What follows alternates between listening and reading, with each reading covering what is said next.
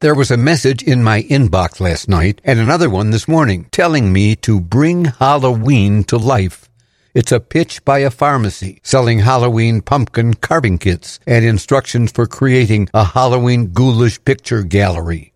Oh, thank you, pharmacy, but I don't want to bring Halloween to life. And I don't want Halloween pumpkin carving kits or a Halloween ghoulish picture gallery. I don't like Halloween because I don't like giving sugar to children who, if I don't give it, will give me a trick. Soap on my windows, air out of my tires. That is extortion which I don't want to teach the children going house to house for more sugar and dashing across street trick or treat. More extortion. Children wrapped in costumes, their eyes buried in masks, causing them to stumble as they dash, dodging cars, lucky not to be run over.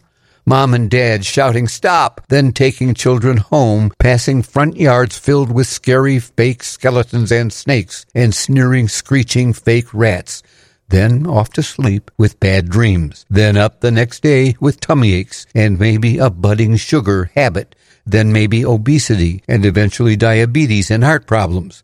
Halloween began in Ireland 200 years ago as a celebration of the harvest, mom and dad and children singing happy songs. Now it's in Chicago and much of America as a fright.